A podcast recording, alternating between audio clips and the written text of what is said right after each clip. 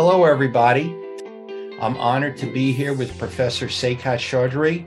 He's the faculty director of management entrepreneurship and, and the technology program at UC Berkeley, as well as the Berkeley Haas Entrepreneurial Hub. And I also have to mention this a former faculty member at the Wharton School of the University of Pennsylvania. So, Saikat, thank you for joining us today. I'm honored that you were able to take time out of your busy schedule to join us. And I see you're in sunny California. So it's great to have you. It's great to see you. It's wonderful to be here, Bob. Thanks so much for inviting me. And yes, I am enjoying the weather amongst other things out here in the Bay Area. And uh, so I just wanted to talk for a little bit with you about what's happening with AI or artificial intelligence. The newspapers have been full lately of articles about ChatGPT and a host of other similar products and offerings. What can you tell us? What's happening in that area?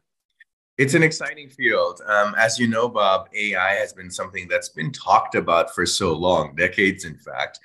And I think for me, what ChatGPT has allowed us to do is to have a moment where everyone can have a tangible interaction with AI for the first time. Think about it like with cryptocurrency and blockchain. So, blockchain technology was so abstract to most people. But once Bitcoin came and cryptocurrency came, there was an application that everybody could really think about and, and look at and understand and also engage with. And for me, ChatGPT represents that kind of moment for artificial intelligence as well. Not to mention that when you've got thousands and thousands of applications coming up really, really quickly, and on top of it, billions of people, or at least hundreds of millions of people using it, the training that we're giving the AI algorithms is phenomenal. And as a result, they're going to be developing even faster as a result. So it accelerates its development. But this is a very exciting moment for artificial intelligence, a very tangible use that all of us can actually deploy. And so it's a, for me, it's, it's a huge uh, revolutionary uh, innovative change. And I guess, you know, I feel it's, it's going to change almost every aspect of our lives, whether, whether it be at work or at home, or, you know, if you have a question about your medical issues or anything on this. And where do you see the biggest changes happening from AI? I think all of what you said. I mean, for me, AI is a general purpose technology. So whether it's the sophisticated applications, such as if you think about it, the ability to diagnose conditions, you know, we already see how AI algorithms are able to detect cancer or detect glaucoma um, better in some cases than the human doctors are. And one thing I want to highlight there is that the combination of the human expertise together with the algorithm actually leads to the best results. But um, it's not just that. I think you pointed towards it. What's happening is that ChatGPT is becoming, think about it as a more sophisticated search engine for us, right? So uh, it's not just about pointing you to a bunch of results. If you can articulate the prompt in a correct way, it can write for you. You know, it can do things like um, search information for you, it can prepare speeches for you, it can even help us with our lectures. So those are big applications. Um, and then on the industrial side, I mean, think about automating plants even more decision making on that front, think about better inventory management, all those things on the supply chain. I think the applications of AI across sectors, whether it's transportation, information technology, healthcare, education, finance, everywhere. In finance, think about the robots which are already doing robo advising and um, different ways of handling your portfolios. All of that is up for change. For me, it's like what happened when the internet first came in the late nine mid to late 90s during that time, which you and I remember. Uh, it really changed every aspect of our lives, and partly in ways that we couldn't even imagine. So I think we're just at the tip of the iceberg, right at the beginning, and there's a lot more to come.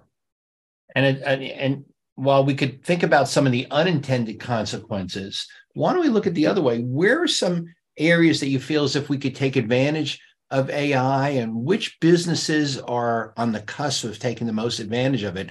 Just before we interviewed, or we started the interview, you and I were talking briefly about Google and Microsoft, but where do you think are the areas that we could take the most advantage of this?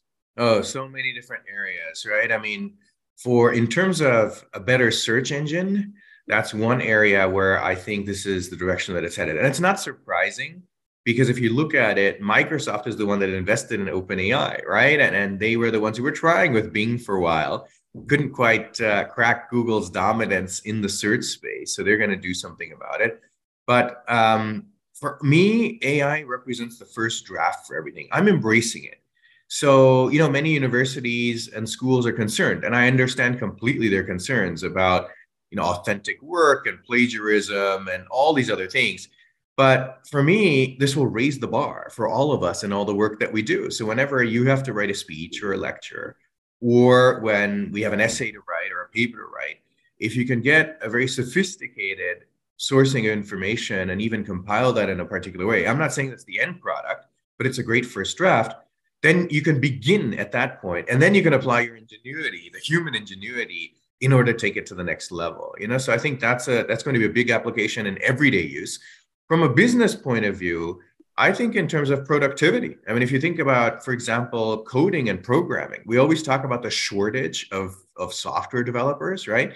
Now, AI is going to help us to make coding a lot easier, especially if you think about it. There's so many applications where we're not developing necessarily new products, right, or new services, but it's about improving how the website looks, or it's about basically implementing a piece of code to achieve some sort of functionality, all of that can be given to the algorithm that can now work on these things in an intelligent way. And then, of course, you need someone to look over it and check it and make sure it does what you need it to, but also add to it.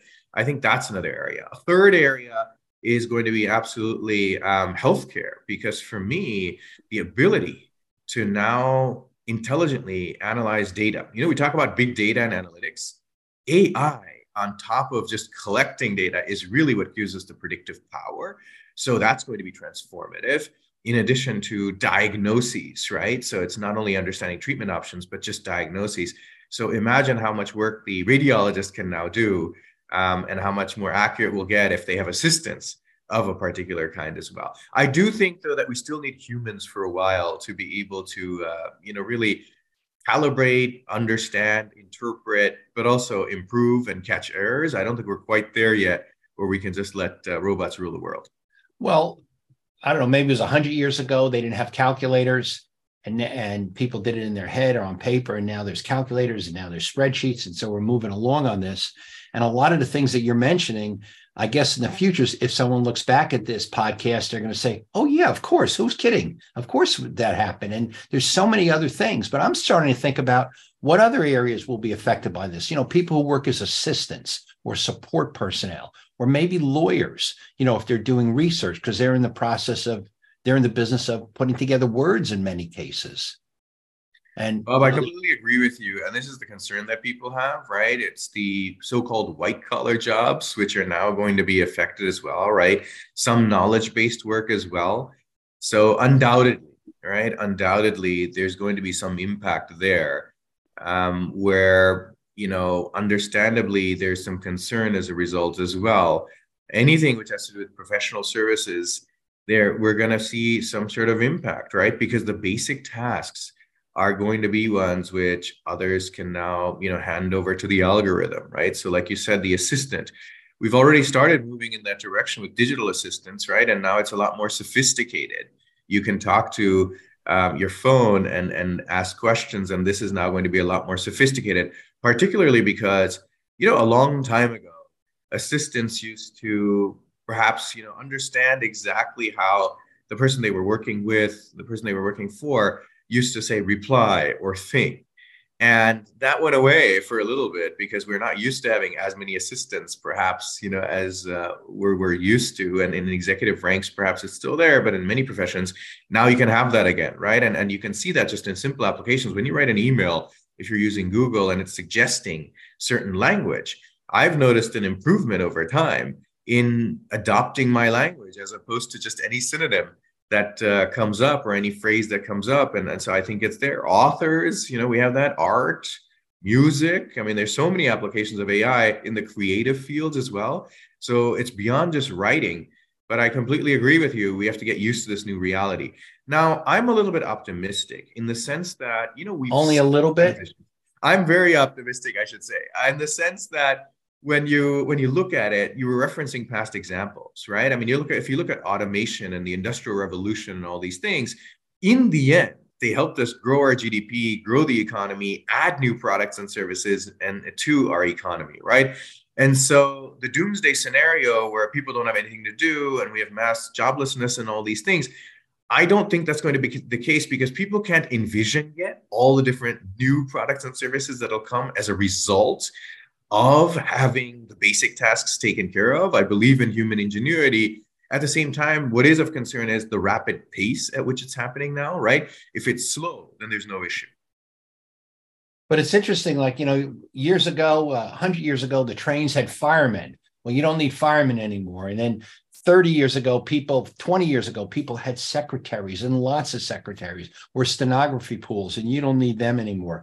But it's also interesting, I've noticed over the last few years, the airlines are, are using this more. If they see that bad weather's coming, in the past, you saw on the news, people were hanging out at the airport because there was snow delays. And now you're getting emails from the airline saying, don't bother coming. We're not going to send your flight out tomorrow because there's a hurricane coming there.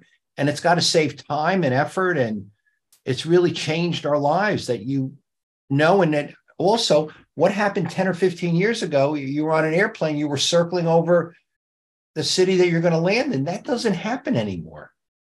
So yeah, just undoubtedly. I think all of those are potential applications. What you're alluding to is that people always look at how technology substitute for human work but we can do so many more things with new technologies right? It's not that they're just substituting for something. They're actually allowing us new functionality. All the things that you mentioned call center workers for example i mean all of that is there will be some but it won't be in the same numbers if your digital um, chatbots get a lot more sophisticated. You know when you look at alibaba for example it's got something very sophisticated where if you go with a customer service complaint they want you to turn on your camera. It's actually a robot, but it uses very sophisticated algorithms to understand based on your biometrics what is your emotion at the time. You know, are you angry? Are you frustrated? Um, are you calm? Um, and those are the kinds of things which we will also start seeing everywhere where people can cut down on the human labor for basic tasks and make it more efficient. I think they will, and that that is something we saw when uh, farm equipment came into the picture as well and so it changed the nature of agriculture, for instance, right? Undoubtedly so. At the same time, when you look at it, especially in maybe the last 10 years or so, there's so many other ways in which we've needed um, people to support where you know let's say for instance people have gotten busier over time right so they're willing to pay a premium for someone to curate, say, your travel experience for you or make recommendations for you. Some of those things can be done automatically through a technology tool. Others require somebody who understands you. But I think that the higher value added tasks are going to be the ones that that people do. Um, and uh, and some of the lower value added tasks that can be taken over are what um, the machine is going to essentially do for us ultimately we're going to be able to do more things. I mean think about a whole immersive world for example ar vr and the universe how it can evolve based on your needs as well. That's partly a technology solution right? Um, but then if you combine it with the human experience if you look at it we're still people. And ultimately we like going places. We like enjoying things and experiences. Think about theme parks for instance. We can enhance all right? So all of that can be done with ai but it'll actually require more people to give us the kinds of experiences that we want. Well, people in different, instead of someone just pushing a button to start a ride, you're going to need people to design the rides to deal with that. But it just, it, you know, amazes me about just how travel has become much more efficient, how our, our lives have become much more efficient, yeah. that we now know from uh, various applications. Waze is one of them. Where which way to, if we're going someplace, how to be more efficient in driving and how long when's the best time to leave or when we expect to arrive? But what businesses any businesses in particular that you think will benefit from this or any things that you feel will be hurt? I think every business can benefit from this. I mean let's take a business we haven't talked about retail for example.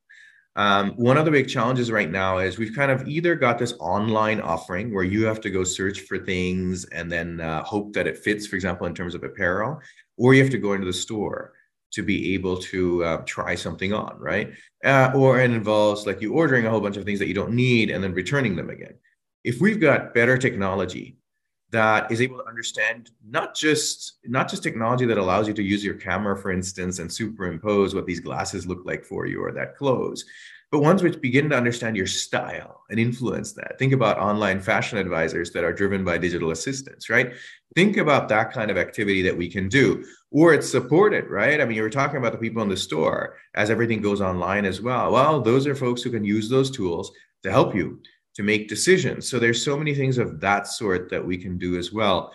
Um, I think that we have to think about it as if we eliminate certain jobs, where are the new opportunities for augmented services that people are going to pay for? So if retail has become, say, commoditized in so many different ways, where can we get that extra special um, interaction back with the customer. So all of a sudden, you don't need to hire a whole bunch of people to just be in the store for basic tasks, but you can make them your personal assistant as a person, right? And you can say, okay, we've got a bunch of technology tools for you online to look at these things and virtually sort of try things on.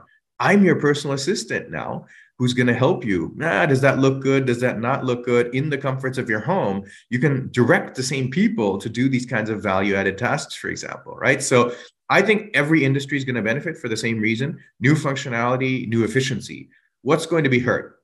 Well, clearly, you know, if you think about the lower value added services, the basic tasks, think about data entry, for example, basic programming, call centers, assistants, um, perhaps legal clerks. You know, I mean, these are the kinds of jobs where you're going to see a lot of change taking place, right? Um, and the important part is that we educate and help the structure um, to evolve, you know, help the employee base to evolve, right? Training towards more knowledge based societies. I think all that's important. Operating the machine instead of doing the task yourself, even on the factory floor. All of these things are really, really important. We need to upgrade we need to upskill everyone. Well, you know, you also think about it, you know, when a business is saying how many of these items should they manufacture, they could have better control over the demand and they could cut down on their storage costs and their their production costs. And if you go to a physician and they don't know whether it's to prescribe three units of the medicine a day or four units, maybe they this could help a lot more, or if there's different alternatives. So it's all pretty interesting. But now at the same time, when we're talking about how it's going to help people, what about areas, you know, we've read a lot lately about layoffs. Is that as a result of what do you think is causing all these layoffs? Lots of different things, you know. So, uh, if you'll notice, the tech sector is really strongly affected. Um, of course, there are layoffs across the board in view of the fact that we've got these macroeconomic shocks coming out of the pandemic, which is still not quite done but also the war in Ukraine, all these other issues are clearly a shock to the system.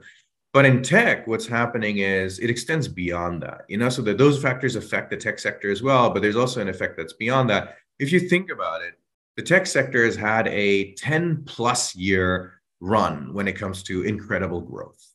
So I'm not particularly surprised, just from an economic cycle point of view, that it had to come to a slowdown at some point in time. Not only that, in the pandemic, the tech sector is one of those which actually benefited in the sense of they hired a lot of people because people were moving digital, right? In so many different ways, whether it's e commerce or companies moving to it and how they interact with clients, how they manage their entire operation.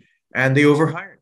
And so now they're just adjusting it. Net, net, if you look at it, the number of jobs that were created in the last three or four years far outweigh the number of layoffs that we've seen right now, even though it's obviously disconcerting to any individual who's affected.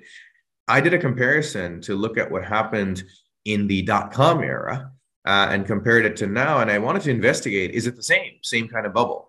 And yes, when you look at the S&P 500, it's a very similar pattern when it comes to the growth and what happened in March 2000 and March 2022, which is when the layoffs started in the tech sector.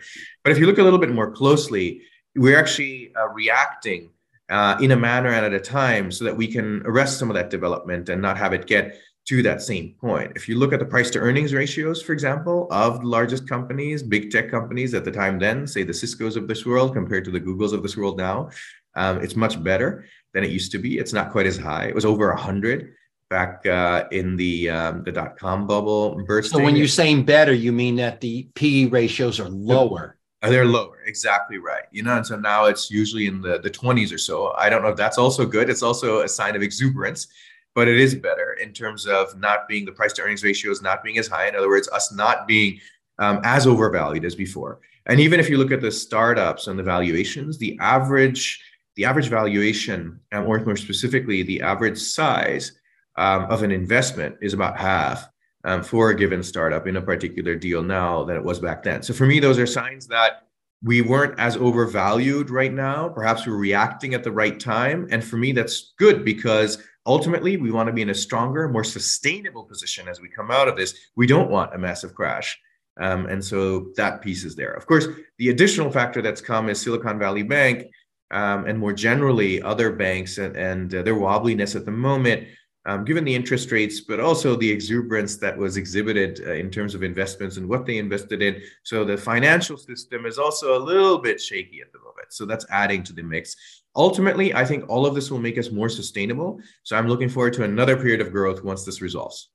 And it's also interesting when you look at what's happened in, in, terms of this. Can AI help the government? Do we have to wait until the first Friday of the month to get this report or the second Thursday to get that report? Maybe they're going to be able to know this information on a real time basis going into the future. And they can predict. And the same thing applies for the Federal Reserve or bank economists when they're, or risk managers at banks. I think the same thing could happen there as well compiling this. information, putting it together, basic analysis, presenting all that to you, all of those things, whether in B2C or B2B, they're all going to be much easier. In fact, many people don't realize there are algorithms which write many articles already. In the Washington Post was one of the first after Jeff Bezos took over to actually um, use robots to write articles. So when you look at basic informational articles, you know, updates on election results, sports, and so forth, those are written um, by and large by essentially robots, you know, and uh, with minimal editorial um, influence uh, or intervention. It's the more sophisticated articles that the journalists are focusing on these days. So we're already seeing it. And we did perhaps we didn't even notice what's going on and how much AI has become a part of our lives. And all the areas you were talking about, supply chain management, inventory forecasting, um, being able to understand demand better, analyzing the patterns. AI has been in use and this will now be what's going on right now will amplify that and really scale up by or an order of magnitude the application of all these things. And then you also think let's say in a local municipality they don't know what their elementary school enrollment is basically until the day or two after or before or after school starts. And now they can predict it. And do we have are, are we building too many schools are building too little or do we have too many classrooms? And it just seems like it could it could save an awful lot of money. It can allow us to focus and maximize our resources. Yeah for me what was missing in the whole anal- you know big data and analytics discussion earlier was we were good at amassing huge amounts of data but we've been doing that for decades. I mean supermarkets have been collecting your your information based on that rewards card that you have for decades right? We didn't know what to do with all that information and we had very rudimentary ways of analyzing it. Artificial intelligence is what allows us to take that information automatically process it and give us something that we can make decisions of right? I mean that's really what's going to be powerful that predictive power. You know if you think about a different area spotify for instance right um, it does a much better job of predicting music and it'll get only better. They have this uh, the dj uh, essentially what it is is a dj basically to compile music for you which is based on chatgpt and artificial intelligence technologies that they launched about a month ago. And from what i've been hearing it's been doing really well in terms of the satisfying people and having your personal dj and not just having to compile your playlist yourself and having very, you know, earlier it was about some basic suggestions of what music you may like. Now it's a lot more sophisticated. And uh, imagine that at a party with an automatic DJ. Well, it, it, and it seems, it, it, but it seems neat. But it's still, you know, I go back to when I go into a search bar in Google and I start typing one or two letters, and it pretty much knows where I'm going on this, and it could type the whole sentence of what my my question may be. And obviously, you know, maybe it's based on my patterns or what's the patterns out there in the uh, with other people at the same time. So it's it, to me, it's just it's just it's overwhelmed. It's it's not it's overwhelmingly brilliant, but at the same time, I think if we look back at what we're saying today in two or three years, we're going to say, sure, how rudimentary and how basic they were, and look how it's evolved since then. So it's, it's a very exciting future. I completely agree with you. And if you look at the number of new job opportunities, coming back to that point that we started with early on, it's actually going to create because all of these areas, you know, are witnessing whether it's the big companies who are investing, the Microsofts, the Googles, or the Amazons, but also all the new startups that have come up just in the last six months to take advantage of this new technology and create all these applications for efficiency that you're talking about and help us do new things, right? It's a tremendous stimulator of the economy. So, those are some of the areas that are going to be utilizing all this we can fight climate change better, right? I mean, we have so much data and information, we don't know what to do with it. Weather forecasting has been benefiting from AI and predictive power, but now it's going to be accelerated. So hopefully it's going to get much more accurate. There's so many areas like that. And I see jobs coming up left and right. The data support this actually. You know, one thing I was doing is as I was looking at the comparisons between the bubble then and bubble now, um, I, I was looking at where jobs being created. In fact, there's so many new jobs in the startup space being created even now which are based on uh, AI and ChatGPT, because this is now the, the wave of the future. And as you're saying, ubiquitous. We will have it in our daily lives, just like you use the Google search engine. It's going to be another thing that affects, penetrates every single aspect of what every business and every individual does. We won't even think about it twice give it like a few years it's going to be very much part of our psyche I mean, think about the commuters who don't have to wait a long time for the train or the bus to come and we're going to be able to maybe hopefully predict where there's going to be forest fires or other natural disasters. And it seems like we've come an awfully long way from Herman Melville's book, Bartleby the Scrivener, where their job was just to copy over by hand what someone else wrote. And they made six or seven copies of that by hand. So it's That's amazing. Right and see how much we could scale once we could we, we didn't have to do that by hand anymore and how many people used it and how much more it's created in terms of economic growth and jobs and everything. That's the kind of model i also expect. So i um, i'm very optimistic both in terms of the potential of the technology to transform our lives and businesses but also in terms of new jobs that'll be created new opportunities that'll be created that people can do. So i'm very very very bullish on the future. Well anytime there's change there's opportunity and you've taken a, some time today just to tell us about some of these opportunities. And like you, I'm extremely optimistic about the future. And um, is there anything else you want to add? You've just been great, and it's just been it's always enjoyable speaking with you. And I'm glad you're able to take the time to talk to us today. But do you have any other thoughts or comments you want to mention? More mm-hmm. philosophical that's all. You know just embrace the future embrace the changes. We're at the on the cusp of something big revolutionary change that'll benefit all of our lives. Let's take advantage of it. At the same time i do want to say we need some regulation.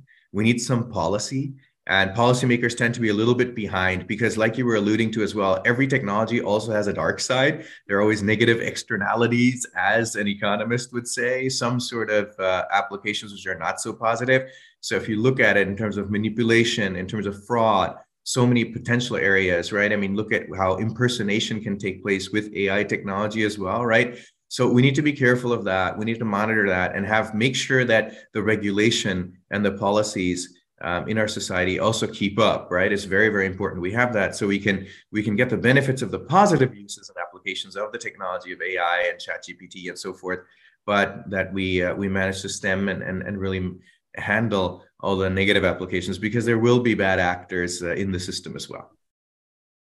There will be. You know we i remember when i was in high school or elementary school there was a janitor who walked around and we all had that with dozens and dozens of keys on their belt. And now those were locks for doors. And now we have passwords, and those passwords have been breached. So we, as our technology gets better, our, our, our preventions and our uh, security systems have to get better as well on this. But that's really all that I have for today. I can't thank you enough for your time today. And um, just thank you very much. Thank you, Bob. It's been such a pleasure chatting with you. Really enjoyed the conversation, and uh, I uh, look forward to chatting more in the future. Well, hopefully, we could do one of these again in the future, and maybe uh, ChatGPT can, can predict when we're going to have this in the future.